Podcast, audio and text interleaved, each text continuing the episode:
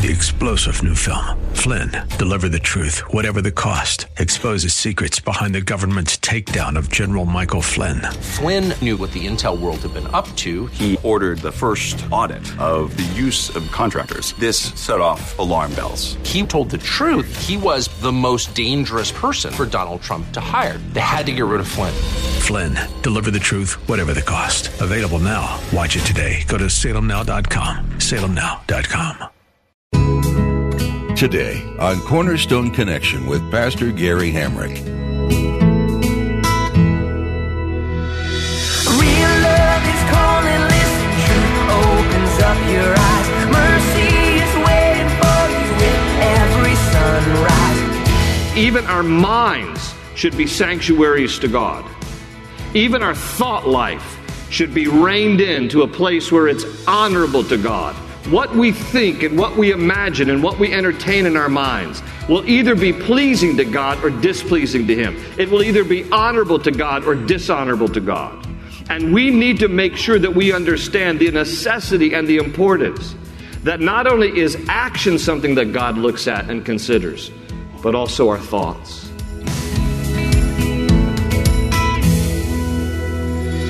This is Cornerstone Connection, the radio ministry of Pastor Gary Hamrick of Cornerstone Chapel in Leesburg, Virginia. Pastor Gary is teaching through Ezekiel. God gives the prophet Ezekiel a vision into the condition of Jerusalem. What he sees is a scene representative of the minds of these people. Today, Pastor Gary shows you these passages to show you that all of the little sins and impure thoughts that God's people have are seen by him. This should serve as a warning to you today that God still knows the deepest thoughts of man and that your mind must be renewed in the Word daily. Then you can take captive of your thoughts and set your focus on Him. I'll be sharing with you how you can get a copy of today's broadcast of Cornerstone Connection. Subscribe to the podcast or get in touch with us. But for now, let's join Pastor Gary in the book of Ezekiel, chapter 4, as he continues his message harnessing our thought life.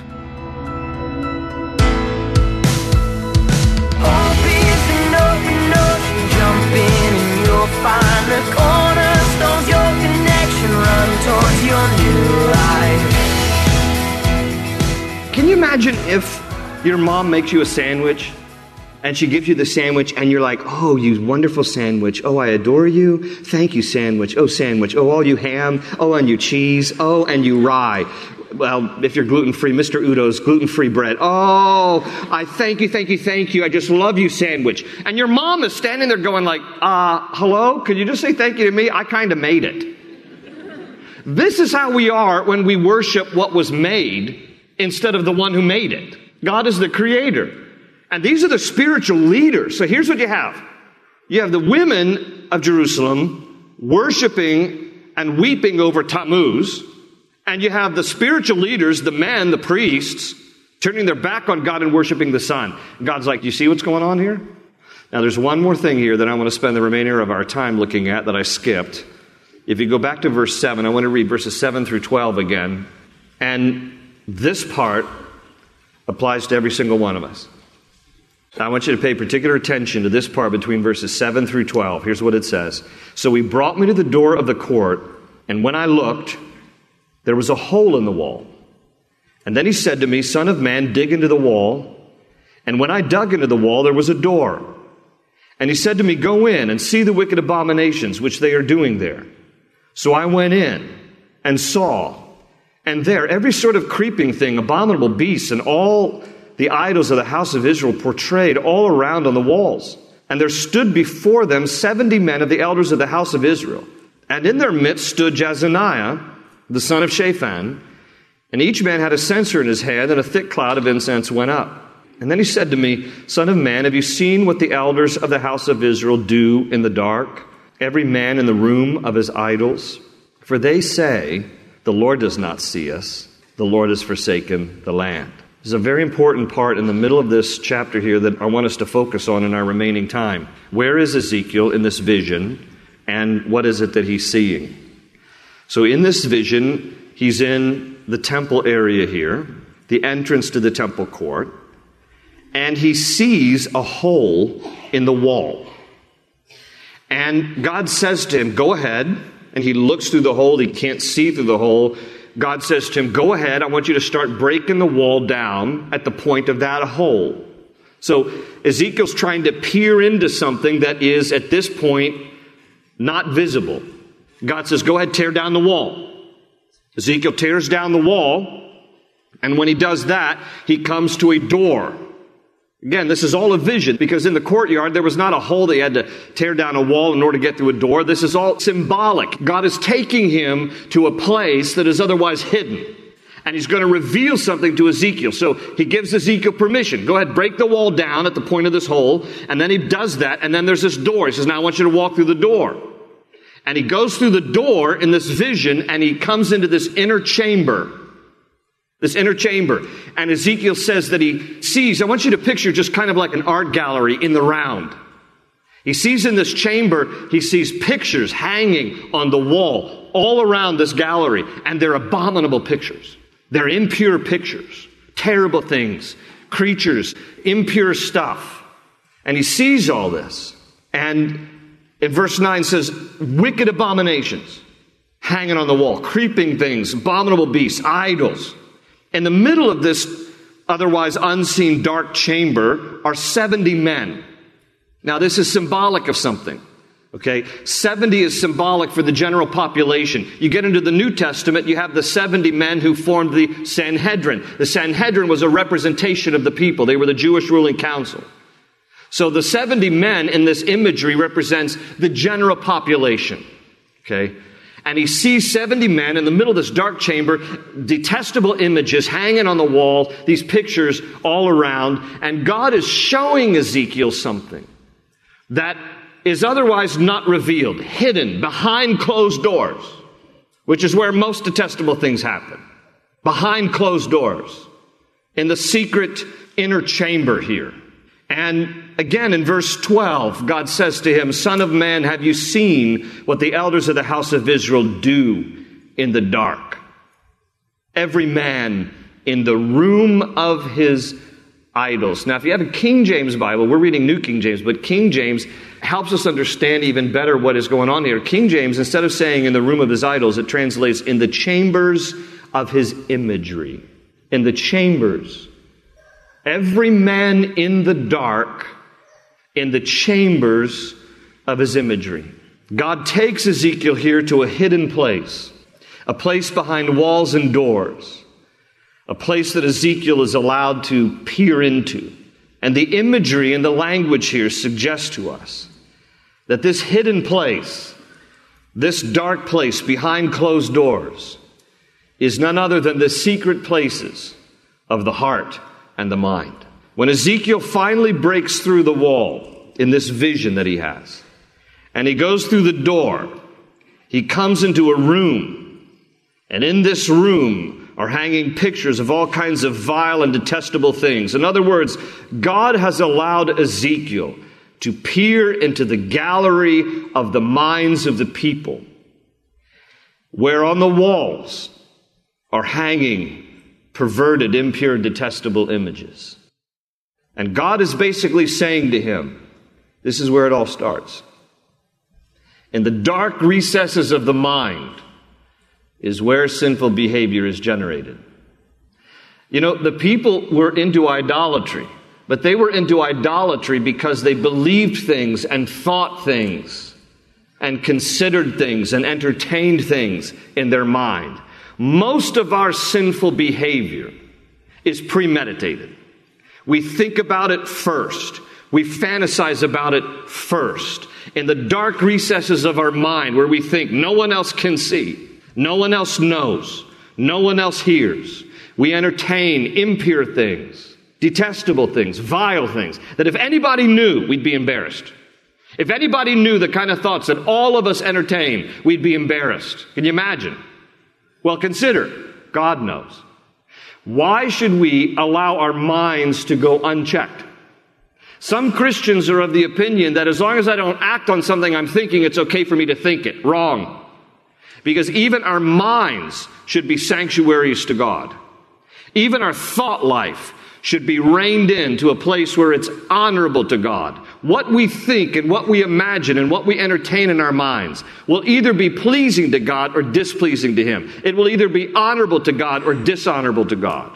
And we need to make sure that we understand the necessity and the importance that not only is action something that God looks at and considers, but also our thoughts. We must harness our thought life. Have you ever thought to yourself, if I could just rein in my thoughts, if I could just get control of my thought life, it would help me to not do some of the stupid things and sinful things I end up doing. I mean, it's true for all of us. But see, we must not be deceived into what the people thought. If you look at verse 12, the people thought to themselves in verse 12, the Lord does not see us. You know, it's okay, the things in the dark places, but see, God sees all this, and God's showing Ezekiel. Do you see some of the stuff going on in the dark inner chambers of their imaginations? Do you see this? This is where it all started. All the idolatry, all the rebellion, all of their sinful stuff starts there in the dark recesses of their minds. And he's showing Ezekiel these things. And it should challenge all of us. Because they were deceiving themselves, saying, The Lord doesn't see, the Lord doesn't know. You know what's interesting is among this inner dark chamber, there's 70 men representing the people in general, but there's one guy named by name, Jezaniah, right there in verse 11. One guy among the 70. Why is this guy named here among all the people here? Who is this guy, the son of Shaphat? Well, I think he's mentioned here because it's a play on words with his name.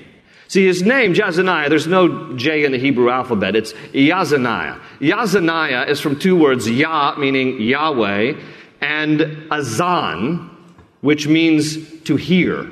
And it literally means the Lord hears.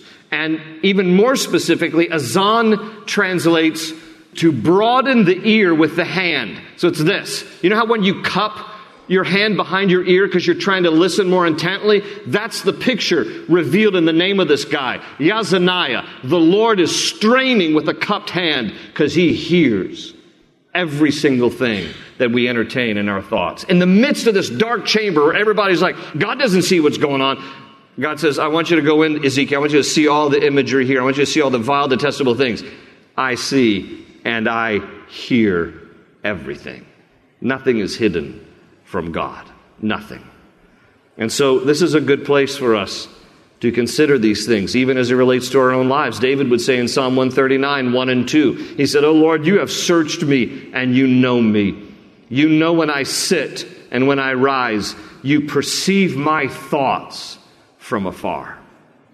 You perceive my thoughts from afar. I'm going to give you real quickly three things about God's understanding of our thoughts, and then three things about what we need to do to harness our thought life. Here's the first one for you note takers God knows our thoughts. The Bible tells us clearly, Psalm 94, verse 11, the Lord knows the thoughts of man.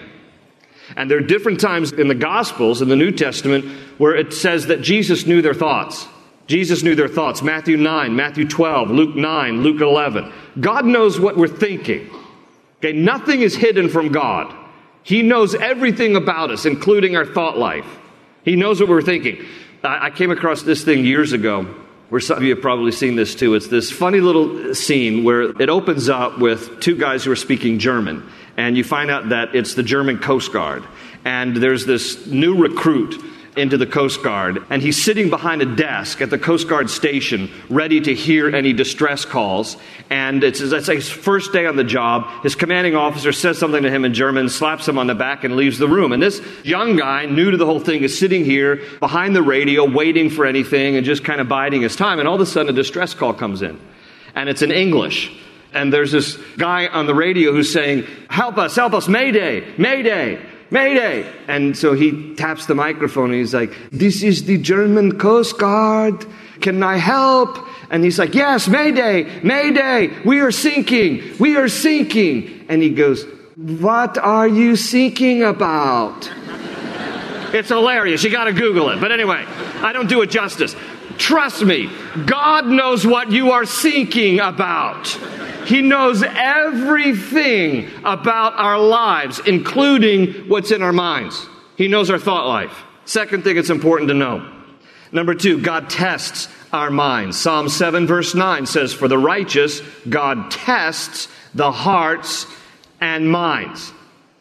So sometimes He's going to see how well you do with your thought life by testing us. Number three, God examines our minds. Jeremiah 17:10 says, "I the Lord search the heart and examine the mind to reward a man according to his conduct, according to what his deeds deserve."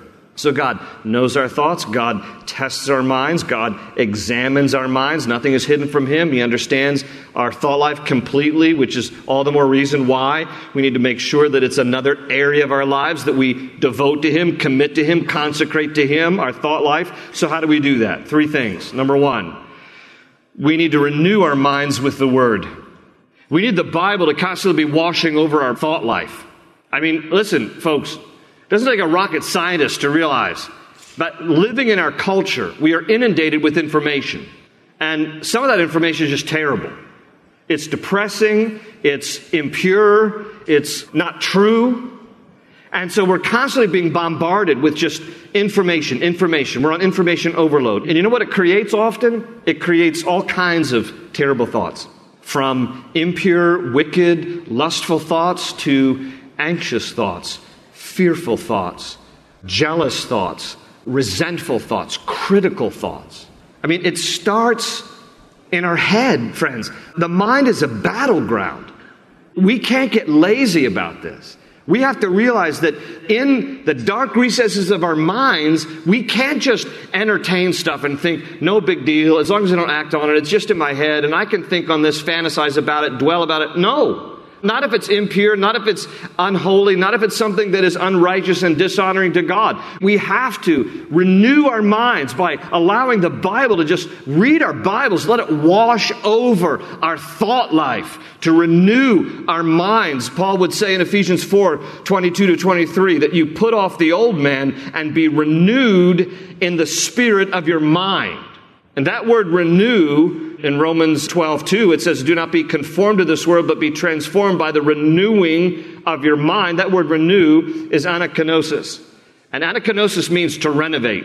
So those of you understand this idea who love HGTV. Because you see those people come in there, they take some old dilapidated house and they totally just gut the whole thing and then they renovate it. That's the idea here. When we become Christians, we got to gut our minds. We got to stop thinking the same thoughts we used to think. We got to stop entertaining some of the things we used to entertain. We have to stop fantasizing about some of the stuff we used to fantasize about. We have to gut our minds. It needs to be completely renovated. And we do that renovation by getting into the Word of God and letting Scripture just begin to bathe our minds, purify our thought life. The Word of God, Hebrews 4, verse 12 says, For the Word of God is living and powerful and it adds at the end, and it's a discerner of the thoughts and the intents of the heart. So we need the Word of God to just wash over our minds, to renew our minds with God's Word. Number two, this is also very important. We have to take captive every thought and make it obedient to Christ. This is exactly what 2 Corinthians 10 5 says. We demolish arguments and every pretension that sets itself up against the knowledge of God, and we take captive every thought to make it obedient to Christ. What does that mean? That means when you know the thought has come into your mind that isn't holy, righteous, honorable, you have to just immediately take it captive and say, I'm not going there. You know, as soon as it comes into your head, you're like, I can't dwell on that, not going to think about that, not going there. Because I know it dishonors God. And again, it's not just the wicked, sinful, terrible thoughts. It can also be just those anxious thoughts. I'm not going to dwell on this. It just causes me to be anxious. That isn't honoring to God. I'm not going to dwell on this. Fearful thoughts. I'm not going to ask for a show of hands, but I guarantee you, at some point, every single one of us have been scared out of our minds because of stuff we thought. All right? And what is the way that you try to deal with that if you don't do what we're talking about here? You Google. That's what you do. Like, I'm really scared about this. I don't really like this. I've got this wart on my arm and I don't know what that could be. And it could be this and it could be that. And so you start to Google and then that just makes you freaked out even more. Am I right? Because you can Google anything and it's going to tell you that you have cancer. I mean, I'm serious. It's just going to be, oh no. You know, I just I inhaled some baking powder making cookies, and maybe I'll Google baking powder cause cancer. Of course, somebody's going to say, yeah, baking powder caused cancer for me. It's like, stop Googling, right? If nobody else is listening, I'm trying to preach to myself. All right, here we go. David is no different. David in Psalm 13, 2, he says, How long must I wrestle with my thoughts? You ever felt like that? How long must I wrestle with my thoughts? But there are some thoughts that we need to take captive. Some of you have critical thoughts. All you ever think about somebody is critical, unloving, resentful, bitter, jealous. It's all here. We can't allow it. We have to take captive every thought, make it obedient to Christ. Last one, number three. We have to set our minds on spiritual things. Romans 8, 5 to 6. For those who live according to the flesh, meaning our natural sinful bent, set their minds on the things of the flesh. But those who live according to the Spirit set their minds on the things of the Spirit. For to be carnally minded is death, but to be spiritually minded is life and peace. How many of you want a little bit more peace in your life? All right, five of you. Ah, it's a rainy day and you're already like, I'm hungry. How much longer are you going to be? All right, but listen, listen to me on this. Take that thought captive right now. Take that thought captive. I want lunch. How long is it going to be? Take it captive. To set our minds on something, the Greek word is phroneo, it means to rein it in. We got to rein in the thoughts of the flesh. We have to replace it with things that are spiritual. Think about the things of the spirit. Peter would write in his epistle, 1 Peter 1.13, he says, Therefore gird up the loins of your mind. And I like that. That's a little old English. ESV and NIV try to clean it up and they butcher it. ESV and NIV says, prepare your minds for action. Listen, there's a reason why Peter said, gird your loins, the loins of your mind. It is a Greek word, anazonnumi. Zonnumi means to bind with a belt. It's the image of back in the day when they had long tunics. You couldn't walk very fast, let alone run, unless you reached down, pulled up the hem of your garment, and then tucked it into your belt, so now you had more mobility. I mean, those of you ladies who wear long dresses or long skirts, ever tried to run in one? I mean, it's like impossible. You're going to trip. So what do you do? You like reach down and pull it up at least about six or eight inches so you can, you know, be more mobile and run. The idea behind that language when Peter says, gird up the loins of your mind, he's basically saying, pull up your thoughts or they will cause you to stumble. Pull up your thoughts or they will cause you to stumble. And so here's what we need to do. We need to saturate our minds with spiritual things. I'm going to read you this verse and I'm going to ask everybody, I've said this in the other two services, I want you this week to commit to read Philippians 4 8. I want you to do it every day because all of us, unless you're feeling like my thought life is fine, talk to me after the service. I'd love to touch the hem of your garment. but for the rest of us, Philippians 4 8, this is important to just saturate our minds. Listen to what it says. Finally, brethren, whatever things are true, whatever things are noble, whatever things are just, whatever things are pure, whatever things are of good report, if there is any virtue, and if there is anything praiseworthy, meditate on these things. Meditate on these things. So I want us as a congregation to just immerse our thoughts and our minds. You can read any of Scripture, but I want you to particularly Philippians 4 8 this week and ask God to help us to really think on things that are true and noble and just and pure and lovely and of a good report and virtuous and praiseworthy and get rid of all the other thoughts that are displeasing to God. Take captive those thoughts, make it obedient to Christ, renew your mind with Scripture, think on spiritual things, and in that process, friends, we're going to glorify God, not just in the way we act, but even by the way we think. Amen.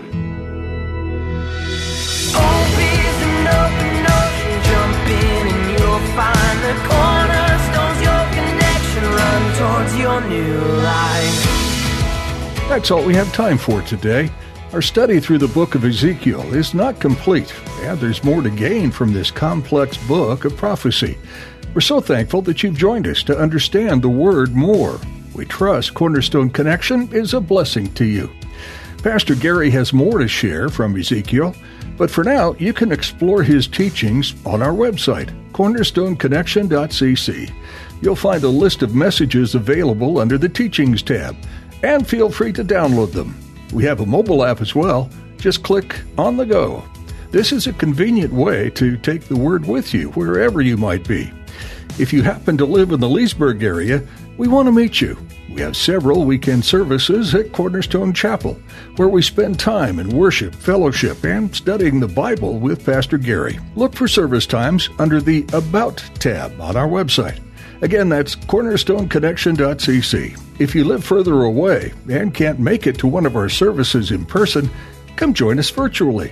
We live stream each gathering on our website.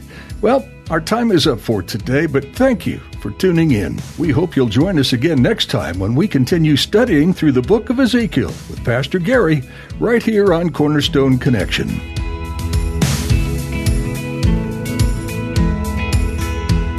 They say you're a wandering soul, that you've got no place to go, still you know.